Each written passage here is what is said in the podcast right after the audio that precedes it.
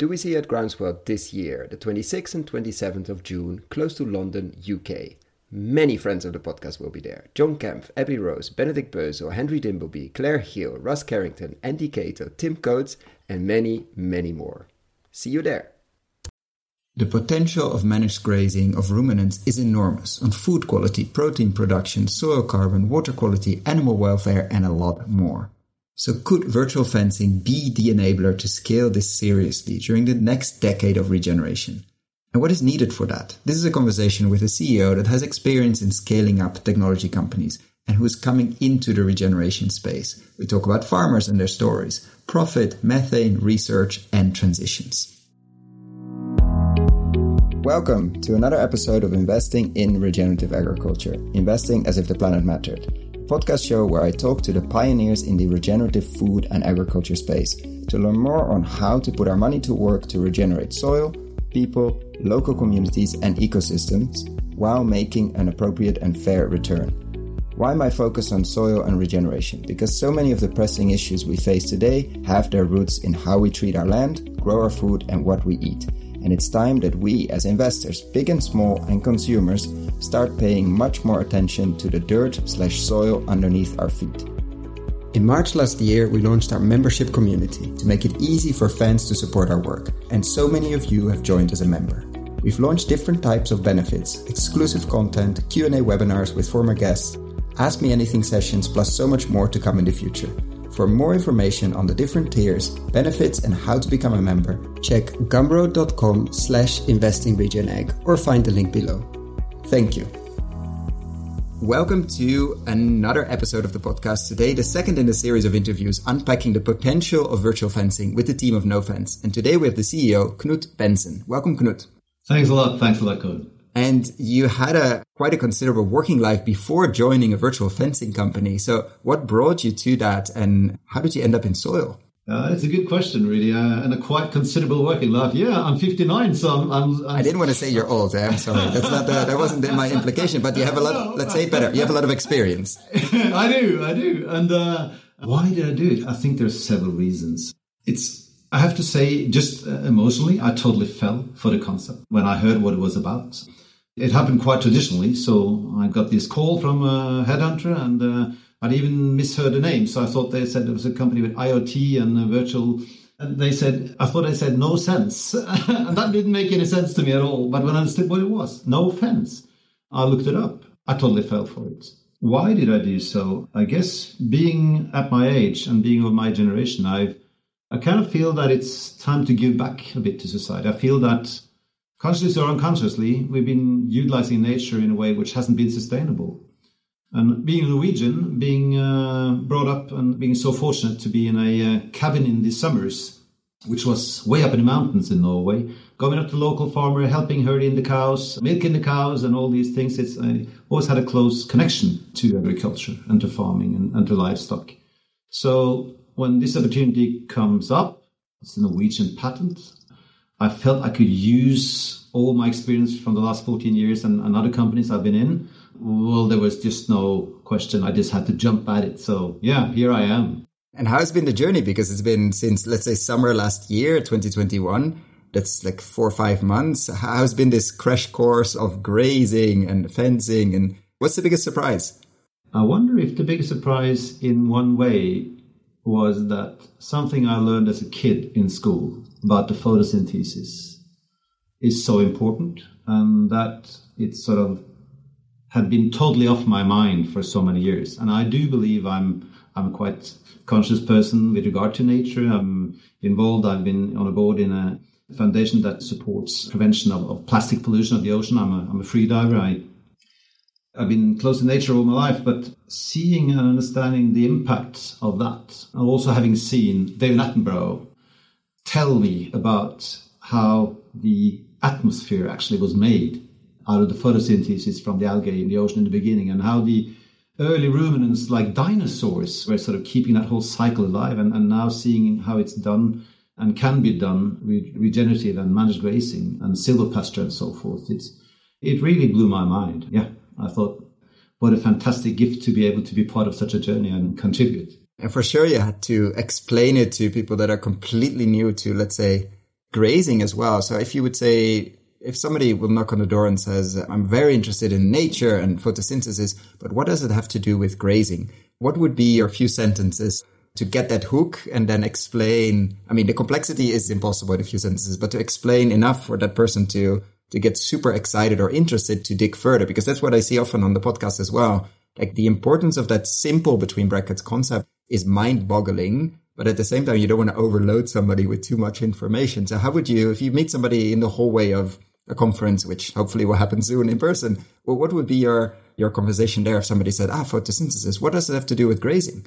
Yeah, I think the number one thing you need to find out if people actually know what the photosynthesis does, right? But the, the sheer fact that it, yeah, takes carbon dioxide out of, of the air and sequestrates carbon and releases oxygen, that, that whole process, and that it's accelerated by grazing. And, and I think the best explanation I've heard so far is from a, uh, fellow uh, here in Norway who, who also has a podcast, and he made the the comparison between the way ruminants were grazing back before humans domesticated them, and uh, that they were hunted by predators. They were herding together in tight little herds, grazing and competing for the food, and then they would leave their dumps and, and they would move on and let the grass rest. And well, that circle of getting stressed and then have rest, just like a muscle. If you want to train a muscle, you stress it hard and then you let it rest. The problem comes if you overtrain it or you don't train it. That's the same thing with the soil. And, and simply the fact that the uh, bacteria that is in the stomachs of the ruminants actually is needed for that circle to go proper on in the soil. It just makes total sense. Which is very interesting because people would say just that fact that the animal is needed is already a very interesting point that many people overlook. Like it's not enough to put a big fence around a nature area that we want to preserve and then hope that it regenerates, which it might do in a certain way. But with animals, with ruminants mostly included in that, which could be wild, which could be not wild, but managed in a certain way, because there it comes back like it's the management of.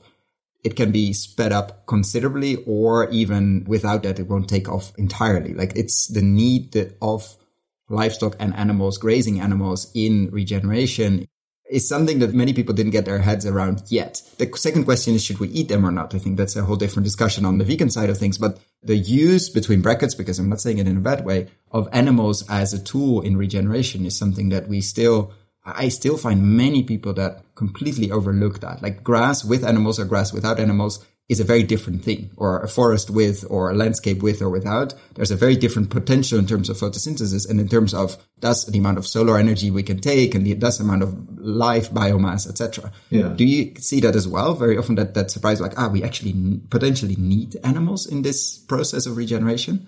So far, I haven't.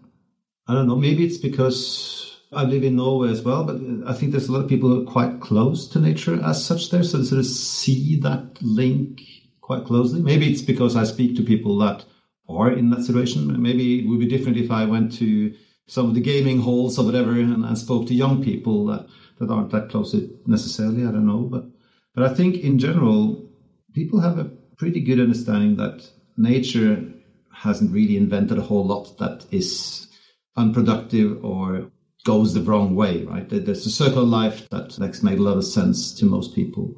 And maybe by actually also pointing out some of the opposites, you get a lot of understanding. So, well, over millions of years, nature has developed things like the ruminants, like the cow, for instance, and, and like the goat, and they, they typically grass in, in different areas, and the giraffe grasses in different areas as well, and they're sort of specialized for those specific types of food that they have, and that whole ecosystem around them simply works. So if you take the opposite, why does it make sense to put a machine between the pasture and the ruminant? That just makes sense. So putting the machine between the grass and the cow when the cow is the most efficient grazing machine there is. Yeah, that also helps people intuitively see it, I think. Um, but then getting more research into this is clearly a way to help educate everyone, I think, including ourselves, right? We're kind of rediscovering something which has been there for a long time now do we need to understand more of it? That's the beauty of science, isn't it? And then the next step is sort of like you're still talking to that person in the hallway of a conference to the technology, to virtual fencing. How do you describe that in a few sentences to someone that never heard about it before and basically never heard about it before. Like, what does that mean? Just like you heard it wrong maybe the first time. Like, oh, it's devices and it makes no sense. Like, what would you say then? well, I, I, try to explain simply what it is. And uh, most people heard about, uh, if you talk to people in, in uh, urban areas, you know, they know about geofencing of, of push bikes, right? So that's uh, basically the same principle, right? You use the GPS, but simply helping them understand that the way you normally would fence animals in is either with a physical fence or an electrical fence. And this basically takes that whole concept and attaches it to the animal itself. Instead of just letting the animal feel the border of the fence when it hits the, the barbed wire or it hits the electrical fence, you actually have a sound system that gives the animal predictability. So before it enters that border, it will hear this beep, beep, beep, beep, beep sound that sort of tells it that here's the border. And it, they learn it so quick.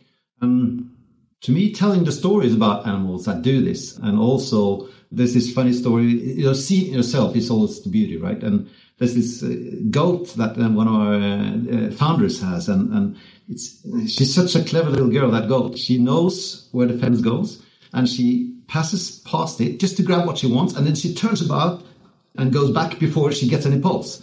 So that's how smart these animals are. And you see how it works on another one. You know, the one of the cows is called the fence trimmer because she consistently goes around the fence. You can always trace that particular animal and see where the fence is actually going. So telling these stories about how the animals behave when they're using the technology, that's a good thing. And then, of course, the app and, and putting all this in the hands of the farmer. So you come with this scale up experience in a very different industry, the virtual conferencing industry. I mean, there's the word virtual, but that's all that is. And you bring that to agriculture, to land use and to technology. Like there's definitely an exponential piece in that, definitely a scalable piece, but there's also a very old industry, a very large industry. What do you see? Let's say, what's the biggest barrier? What you see now? You've been a few months in the company and looking around this sector as for this to really to really take off. And like in 10 years, most fencing or most, let's say most animals are managed in this way. Most fencing has disappeared. What is us stopping from doing that? I think there's many things. I think uh, it's hard to sort of pick like one particular thing. It's interesting that you mentioned my own industry because video conferencing, I think, really became the big hit when people had to, right? The pandemic hit, and the pandemic did more for video conferencing than 20 years of marketing and sales. So, okay. So what do we need for virtual fencing that people have to? Is it like a ban on fencing or that suddenly, like, what, what would be that? Or is it climate? And like, what would be that push that we might need or farmers might need? I'm almost thinking back three, four, five years when I started freediving and I got into an environment where people were very concerned about plastic pollution in the ocean. And then there was a whale that stranded in the, on the coast of Norway that had so many plastic bags inside it, it died because of that. It really opened the eyes of the public. And then I think almost within a year, when people really sort of saw the connection, people are smart. People aren't stupid, they're smart. So when they see the real connection, then they will act accordingly. And this is what happened, I think, when it, when it comes to plastic pollution. You see how society has turned around and made plastic pollution of the ocean like one of the real big things on the agenda. I believe that when you, when you start to see what UN says about how the rate at which we're losing our topsoil, I think maybe what people need to do is to sort of see the, the practical aspects of it. If you take the whole picture, it almost becomes overwhelming for us all, doesn't it? It's too much. Yeah. Yeah. Because this topsoil is always interesting, but only for like the geeks of us that are deep in it. Like a whale on a beach is a full, filled with plastic or filled with plastic is a very I mean, everybody sees that. Like there's no way to look around.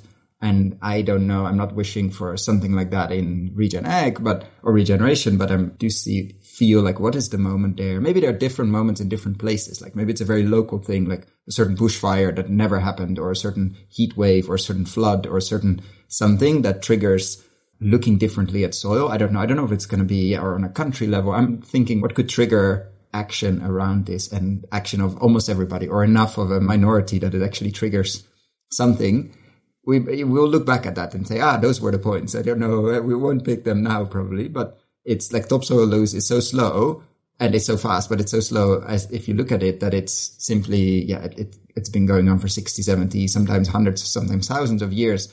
And yeah, we worried about it, but it's not, it doesn't get on top of the agenda. True, but the political landscape is incredibly important here as well, I believe. And I think that when you start to see signs coming with more and more proof, that will also change one of the most important things, I think, in this whole landscape, and that is the way we are running subsidies across agriculture in, in all nations and, and continents because it is a heavily subsidized industry. And that is the simplest way to do it. Again, like you said, I've been, been working for a global company now for almost 15 years and traveled a lot to the US, to Asia, uh, Europe. And what I've seen is there's such a change when people are doing something about subsidies. Being a Norwegian, electric cars has sort of been the big thing because electrical power was so cheap and is so cheap, or it was so cheap at least in Norway. So it's been a huge effort to change people's behaviors into buying electrical cars. And it's been massively successful. So I believe Norway with 5 million people were the country buying most, not per capita, but the country buying most Teslas for a while, right? So subsidies. Yeah. it was like nine out of 10 new cars were for a while and still are. So that brings it to a question. Like if you could change one thing overnight, there's usually a question I ask a bit at the end, but I'm curious now. You have a magic wand. What would you use it for if you could change one thing overnight?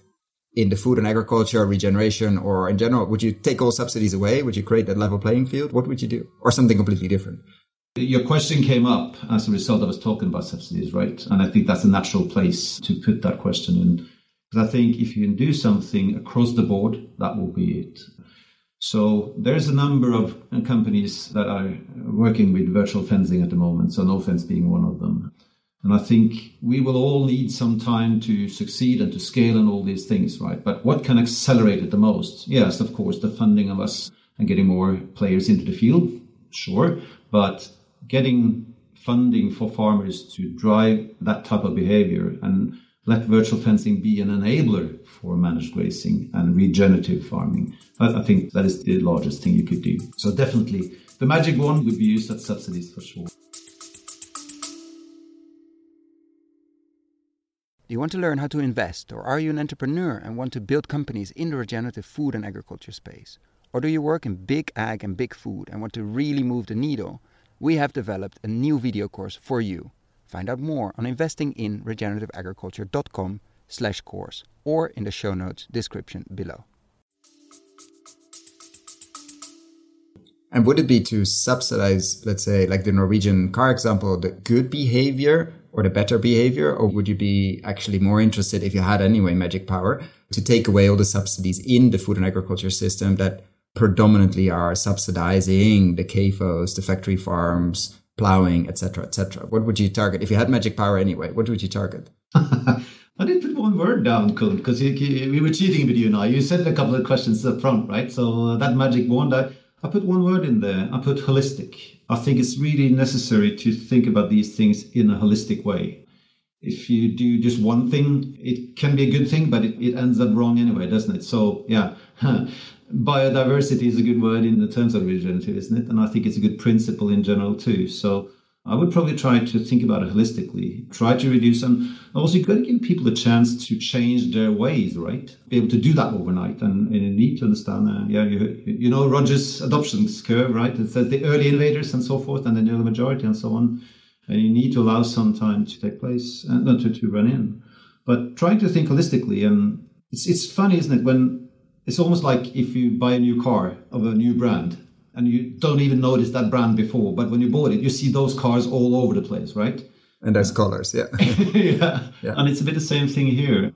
We start to take interest in these things. So my office here in Norway is in uh, in startup environment, and there's another company in this environment called Desert Control. They're coming up with a solution for nano clay, which basically does the same thing as the Nile used to do over the desert in Egypt. It induces clay into sand, and you can turn sand into fertile soil within weeks. It's absolutely mind blowing what they do.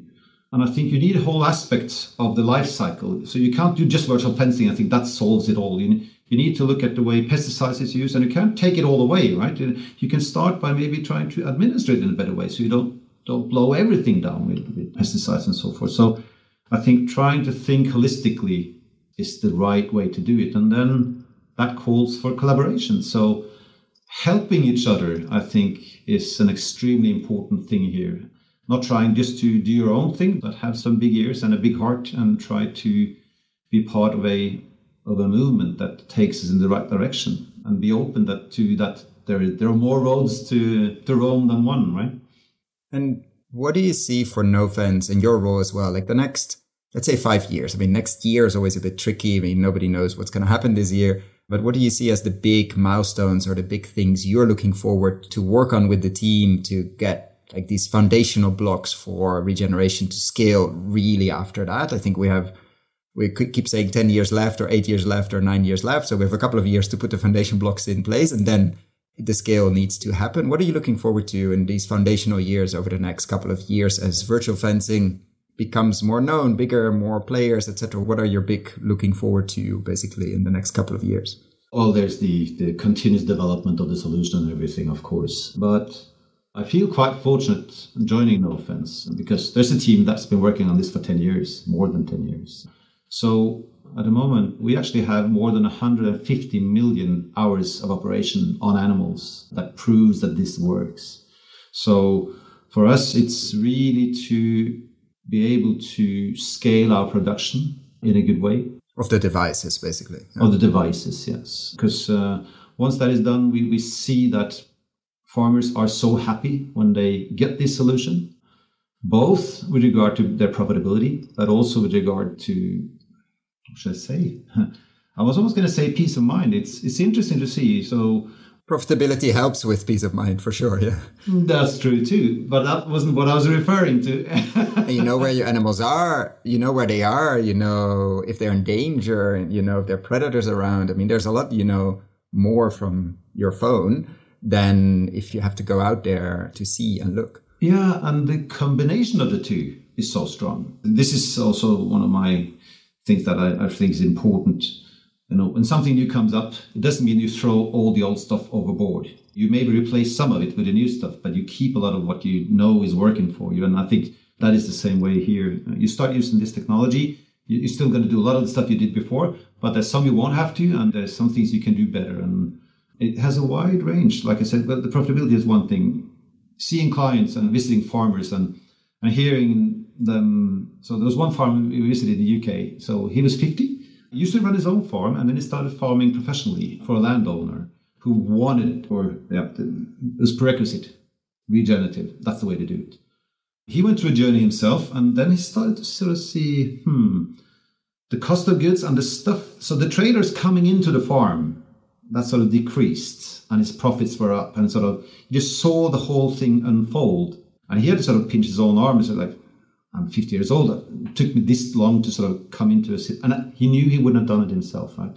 He did it because he was farming for someone, for the owner, right? Yeah, you need, especially in this period, you need. It's still relatively early, even though you have 150 million. I just want to say 150 plus another six of hours of grazing, which is insane to think about. Just the amount of data, what we can see there is mind boggling. But still, we're relatively early on in the minds of many farmers. So it's, you need the ones that are maybe slightly less motivated by short-term profit that have a bit more space because of other jobs or other successful companies or things just to take the plunge and keep creating those hours and keep pushing the technology and the boundaries and keep you pushing as well to develop further because we're still in that early adopter curve very early. Yeah, yeah, we are. At the same time, I, I think also that and if you look at the demographics, this is the same all over the world. The age of the farmer is increasing, so they're getting older and older. And getting the new generation to take over is a common challenge we all have. Yeah, I think Gabe Brown used to ask, I actually still ask us in rooms, like saying, okay, how many here feel like they're successful? Or how many farmers here in the room see their younger generation taking over? And there are very few hands that go up when he asks that question. And it's very sad because we need those hands. We need the brains. We need the energy. We do, we do.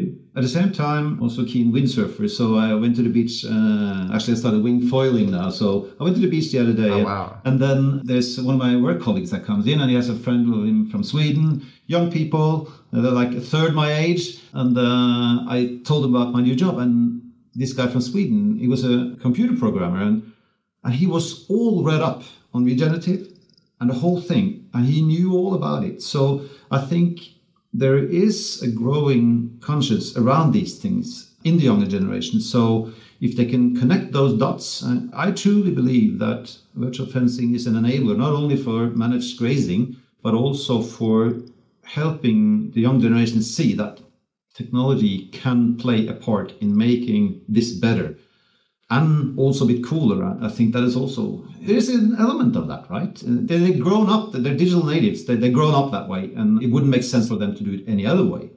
So hopefully they're selling online anyway. They're using technology to do many other things of their farm or their operation. So why not the management as well? Exactly, exactly. So if you have done the, let's say you've got the um, manufacturing under control and the scale up of that, what are other big pieces you're excited about? I'm extremely excited to see research developing in this space. And I'm very humble also for the situation we're sort of standing up against because there's so many things we need to understand better, right? And sometimes I have to admit I am getting confused, I'm getting uncertain, I'm getting bewildered because there's so many things you need to take into consideration. And then I think what helps me is again sort of going a bit back to nature and, and looking at the way nature designed these things. If you sort of try to think that that for a start is, okay, then you get something to run with. The methane emissions from livestock, for instance, uh, one thing which is lifted up now that it's more potent and more dangerous. So if you can sequester carbon dioxide, well, you release a lot of methane and then you're back to square one.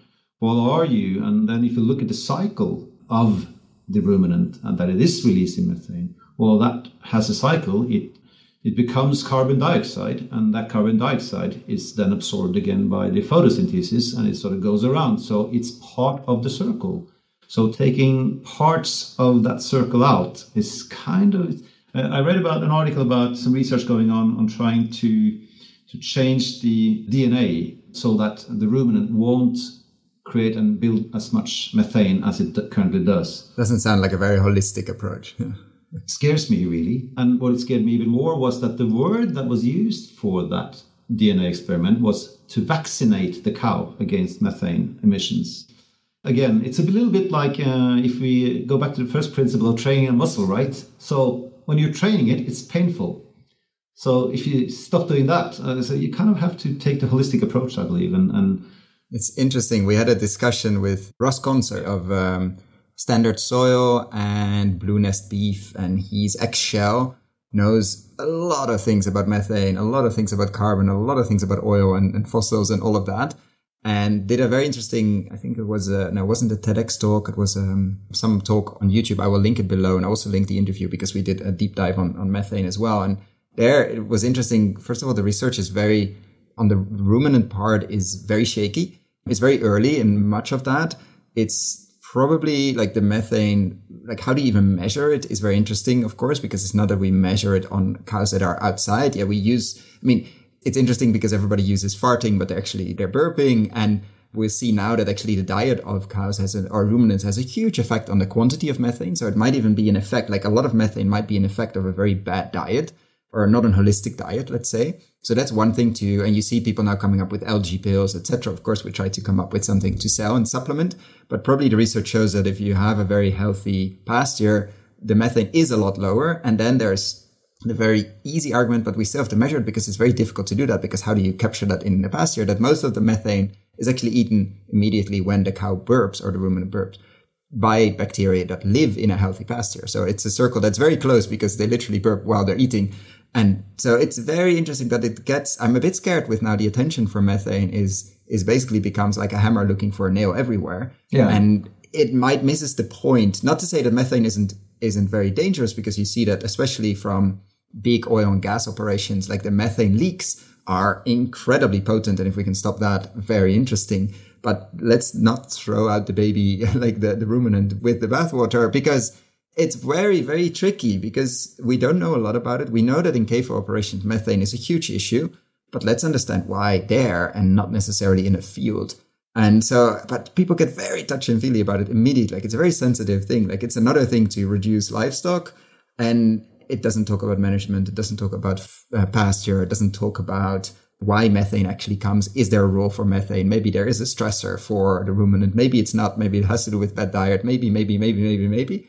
And we don't know all of these things yet. So it's it's tricky. It's interesting, but it's tricky too. And I get a bit yeah. nervous when I see it. Like, ooh, this is going to be another another nail for the hammer that was already looking for reducing livestock anyway, and they just found another thing to do it. Yeah, yeah, and that's why when you say what is the next thing I'm excited for, that is research, and we actually try to do that ourselves. We fund and we work together with the uh, universities around the world and also all the markets we're entering into to get research in different areas on these things because that knowledge is something we need and we don't have all the answers at the moment. I think this is also important and this is also maybe me as you say, having a lot of experience, as we put it, having lived for a while, I've sort of seen the climate of debate change quite substantially over the last maybe decade or so, maybe half the last half decade. And and I think it's important to listen to people that have very different opinions than you and also listen to what can be bad about the methane and where is it and so forth and understand it properly. Because it's only if we if you're willing to listen to each other and talk about it, that's when we learn. If we just sort of say what we mean and, and then the others are wrong, we, we don't go anywhere. So the research here I think is incredibly important that we do get independent research that goes in and checks these things out. And that scares me a little bit because there are lobbies in this world that uh, that work for for different interests, and um, so trying to get that peer reviewed research in, I think, is incredibly important. Yeah, no, I saw a very interesting, like YouTube fed me a, an interesting commercial yesterday of Beyond Meat. And it was very well done. Like it was very interesting and very well about peas and things like that. And I'm not saying Beyond is a huge issue, but it is yeah it's a very narrow focus on the solution and on solutions in general and it's interesting that they i mean they definitely hired a very good marketing agency because the video was amazing but yeah we don't have that yet for let's say the regenerative grazing or managed grazing ones it's uh, it's we're up against quite a strong lobby on both sides. I think the CAFO industry is extremely strong and extremely well connected, obviously. Yep. But also I see the vegan side is starting to lobby as well with very interesting uh, with very interesting funding, which is tricky because we're fighting the same fight. I have the feeling, but it's I always have the feeling it's a bit like the fossil fuel industries that that really made it very like they spread so much doubt that they just delayed. They just mm, played mm. the strategy of delay, delay, delay, delay, delay. And as long as we are discussing with the vegans, of course, there's another day of delay, which means um, which means simply delay. And that's like we we really have to get our act together. And this is this is such an important I wouldn't say fight, but such an important transition and movement we have to go through, and regeneration in general. And it has to. There's a nice article I will put below as well of David Bronner, the founder of uh, Dr. or not, not the founder, the current CEO of Dr. Bronner's.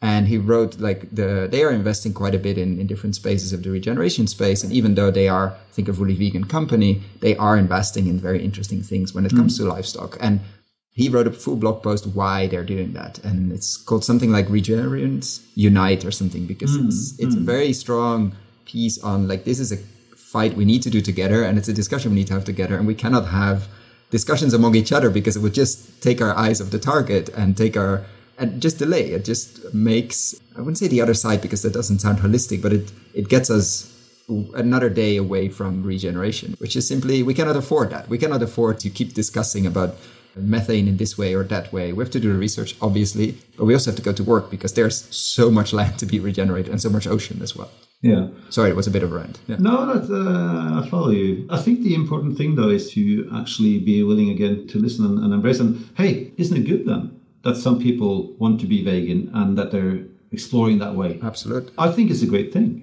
So there should be room for more ways to do things, I believe. And we're trying to do management gatherings in, uh, and, and, workshops in, in Nofence uh, to get with clients. And, and we had one, something called Nedre Skinnes uh, which is a, it's a farm in Norway that has been running relatively for, for quite some time now. And they do both livestock and they do crops. And, and um, their weight had, had increased the protein content by running regeneratively massively. So it shows that you can have a really good protein source in from, from wheat. And then another uh, story we heard back from one of our clients who had been running Regenerative for a while and comes back and gets uh, feedback from Norwegian food authorities that his cow meat had higher omega 3 content than salmon. So if you're starting to do these things right, I think there's so much potential on both sides that we, we can get a more diverse option for people to choose what they want to do. And some people will choose for other reasons that they want to do a vegan diet. No matter if it's done holistically or not on the on the livestock side, they will still choose the vegan. And and please let them do so. I think there should be room for both. And I think we can learn from each other, right? One of the farmers we visited, they had cover crops with 19% protein in them. I mean, that's just fantastic. We had a uh, an ox in uh, one of the uh, the product manager actually for Nofence runs a little farm and, and they had a bull there. That bull, 18 months of age, gained one kilo per day of meat weight in summer from just eating grass, like plain walking out in the field eating grass, converting that into protein at such a rate is just stunning and amazing. So you're saying there's so much to discover there on the wheat side, on the protein side, on the cover crop side. I mean, there's a whole world of potential that we only, I mean, I always say, of course, it's a pun intended, but scratching the surface. Yeah. oh, you got me on that one. There's so many we can make, but it's true. Like, and but it's also difficult in a sector that is run like many farmers are 50, 60 plus. They logically are not going to take a lot of risks. And then we're coming in and saying, oh, everything is possible. We're only scratching the surface and this and this is possible, will be possible in a couple of years. And of course, the skepticism you can see already their face going, yeah, there's another one coming with these amazing stories and the rainbows and the pot of gold and etc. etc. and the protein content and blah, blah, blah, blah, blah. And so how do we don't lose the majority of the farmers, even if they want to in that transition that is going to be painful stuff is going to go wrong, like collars fall off cows at some point, electricity goes off. I mean, things like cell reception doesn't go well. Of course, weather doesn't play with us. Like, how do we not lose them in that transition process? Because that's, I think, like if you lose them once, then of course they're not going to take a risk again because that's their livelihood, obviously. I think you're underestimating the curiosity of people. I think uh, people are curious, and this has been driving humanity ever since the early morning, right, of times. And when there are better ways of doing things that comes across, we're also competitive. So yeah, it's almost to me almost a Darwinistic aspect of the whole thing, I believe. It, we're starting to discover that we, we messed up also in this area a bit, and there's fantastic potential to make that right again. And here we have an area where we're super capable of doing it cleaning up the oceans of microplastic. That's a tough task. That's a tough task. We, we already done so much on that side that's irreversible. But when it comes to regenerative, hey, lies in the word, right? It is absolutely possible. And I'm a firm believer in people's ability to change. Uh, yeah, I know the Kubler-Ross curve and that in the beginning there's resistance right and, uh, and denial even and then there's resistance and then you're starting to look at the options and then you're getting committed and i think this is the curve that people will go through and they will see it but but you have to make it available to them and you have to sort of show the possibilities. And i believe a lot more in the carrot than the stick but i also believe that in this situation we actually do have both the carrot and the stick. The, the stick is upon us and it's showing in so many ways. And in, you asked it in the beginning, what's the sort of single little thing that makes people have a popping moment, like the whale that was short, right? And this picture that comes back to me, and I think it is David Attenborough, who's grabbing a piece of soil that's been not run regeneratively, but been run like with heavy tilling and heavy, what do you call it, fertilizing uh, over a long time. And it's, it's, just like sand, right? It's just, there's no structure, there's no life in that earth, that soil at all. I mean, just like doping, if you are not happy with your performance and you, you do testosterone, you know, you do enough of that and your own body won't produce it anymore because it just relies on what you're giving it. And then you only have that single ingredient. And that goes back to the holistic piece. You, you need the whole, whole biodiversity in the soil. And I think maybe that is something we should try to have a, uh, get some smart uh, communication people to really run on that one because people see and understand that immediately when it's like sand and dust, it blows away, right? No, no. When you get people on a farm, when you get people on farms and have them, I mean, I remember a groundswell two years ago, two and a half years ago.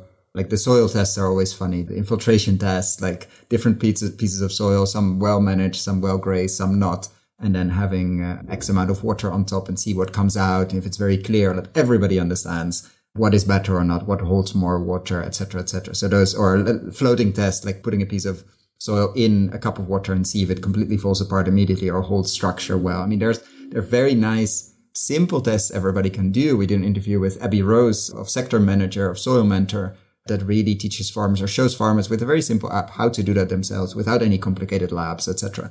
And so there's a lot we can do there and to see it and touch it and feel it. I think you cannot unsee it anymore. Like once you've seen the potential of non-plowing or continuous cover, etc., you're going to see plowed fields just like the car. You're going to see plowed fields everywhere and see like, okay, there's still a lot to do.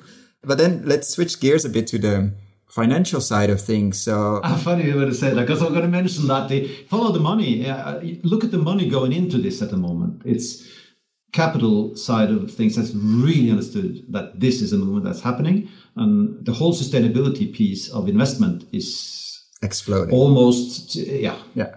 With all the issues with that, and we have to track and tra- and keep people accountable because people put impact now on everything. Have you seen that? I mean, it's been only a few months, but in conversations with investors as you are starting to prepare for fundraising, obviously this is not investment advice. I want to be very clear. but have you seen, like, of course, there's interest from investors. I, I can imagine they knock on doors, etc. But is there a full understanding yet? Like, do they come really?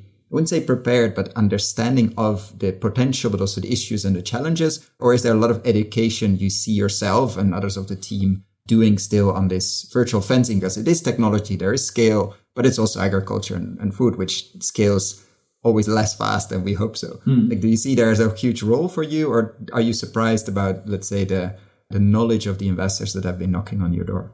Uh, I think there's a wide range. Very diplomatically, very nice. Yeah, yeah. there's a wide range. Some surprises, um, and in so far, but we, I haven't met with a lot yet. Uh, we have a lot of income and traffic, and, and you know we're we're 30 people. We we're we're busy as hell.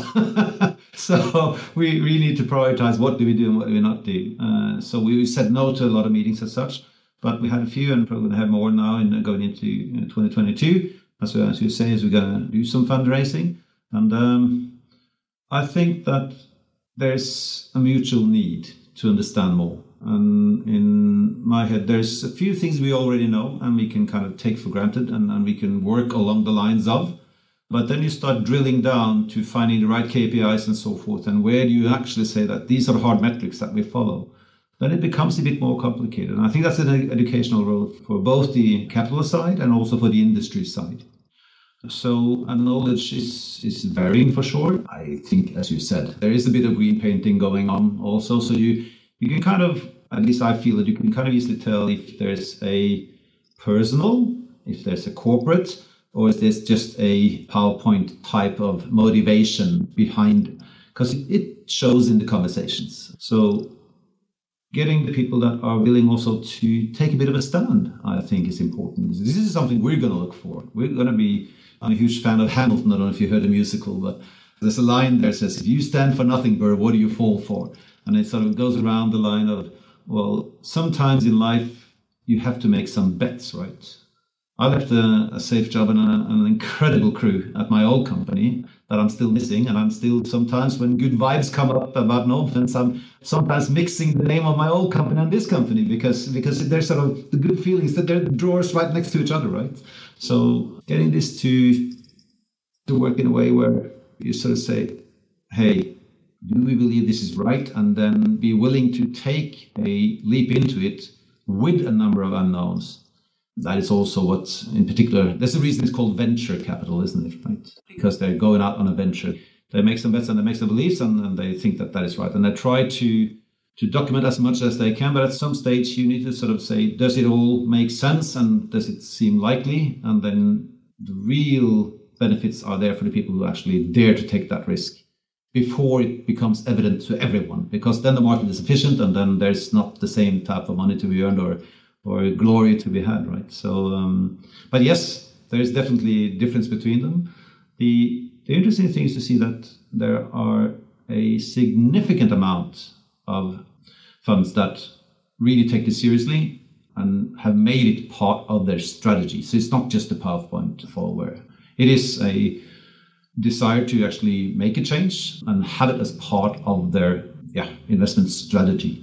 What we look for also is a bit of that passion because uh, We, we believe then uh, that uh, on this journey, you need to have more than the money and some skill sets. You need to have some passion and some drive, and and your funding partner should be that. They should be a funding partner. That's what we believe, at least.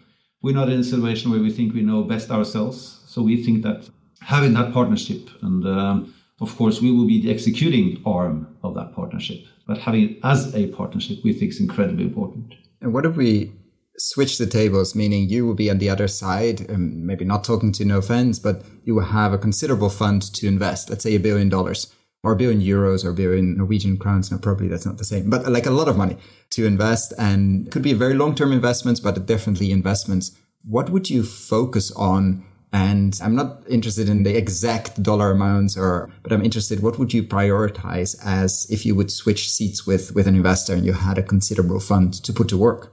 Well, I think the, number one thing is that you do exact same same thing as everyone else does, right? You look for a product market fit. You you look for the people in that organization, and you look for their ability to scale, and you look for for the the so, so the the, blo- the down the road as such. And then um, I don't want to be the boring answer is they're getting and you diversify and do the whole thing, right? So that's the boring answer. That's probably what you should do, right? But I would probably try to look for areas where you can really make substantial changes to something that hasn't been changed for a long time. See if there's opportunities there. I know it sounds a bit colored from where I come from, but I, I still believe that is right, though. I don't think it disqualifies that point of view. If you can really disrupt a way things has been done for a long time with that investment, that is interesting. Yes, there's a higher risk to it, but in order to do so, it, it needs to, to provide some simple solutions that are scalable, right? And see how you could really scale that. So, what kind of sectors come up? What kind of pieces of could be anything? It could be like literally anything. What comes to mind, of course, without doing the super deep research, but what other sectors beyond, let's say, virtual fencing are you potentially excited about?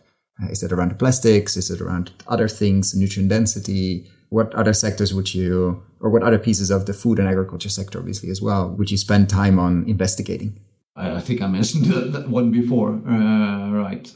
Taking it's almost like it's a parallel to regenerative farming, right, and, and managed grazing. It's like you're repeating one of nature's old principles, and uh, desertification and the ability to do something about that. And actually, to mention that specifically, though, it's using oil and gas technology to induce clay into sand. So it's taking what we've learned and it's taking one of the oldest principles that the Nile did itself into soil. So that would definitely be one area that really has caught my, my mind. I'm I'm interested to see what uh, this the ocean cleanup, what, what they're able to do, and how that could be taken further. I just love the story that it's a, yeah, it's a it's a country fellow of you isn't it? Uh, it's a Dutch gentleman. Yeah, yeah, yeah. I've met him once actually, Boyan Slat. I don't think he remembers me, but I had, I had a coffee with him when he was probably 16, 17 once. Yeah. Right. Yeah. No, but because if you take the desert and you take the ocean, those are the two biggest areas next to soil, eh, aren't they? That we haven't been focusing on a lot. Yeah. Because yeah, eh, you kind of, when sand is sand, then you can't do anything about it. It's kind of a lost cause, right? But if you can start doing something like that at scale, that is interesting. And and then the same thing with, uh, with the ocean cleanup is if you can do something on the ocean cleanup side at scale, that is interesting. I've got faith in that you you will be able to stop these three main rivers that are just feeding plastic into the ocean. So uh, and, and you can stop it at the production sites and so forth. You, you got people's consciousness around it. So I've got belief in that you can stop those things. Just going to take a bit of time. But to clean up what we already messed up that is an area which, if you can really start to do something about that, that is super interesting. So probably hard. Well, who cares? Yeah, yeah. If you can do the hard things, then there's a big reward at the end of the uh, of the journey. I want to thank you. I'm really conscious of your time. You're extremely busy, and it's it's going to be an extremely busy year. So I want to thank you so much for your openness and for your time today to share your story and and what excites you about the opportunity of regeneration, but virtual fencing specifically. Thanks a lot, Clint. If you found the Investing in Regenerative Agriculture and Food podcast valuable, there are a few simple ways you can use to support it. Number one, rate and review the podcast on your podcast app. That's the best way for other listeners to find the podcast, and it only takes a few seconds. Number two, share this podcast on social media or email it to your friends and colleagues. Number three, if this podcast has been of value to you and if you have the means, please join my membership community to help grow this platform and allow me to take it further. You can find all the details on gumroad.com slash investingregionegg or in the description below. Thank you so much and see you at the next podcast.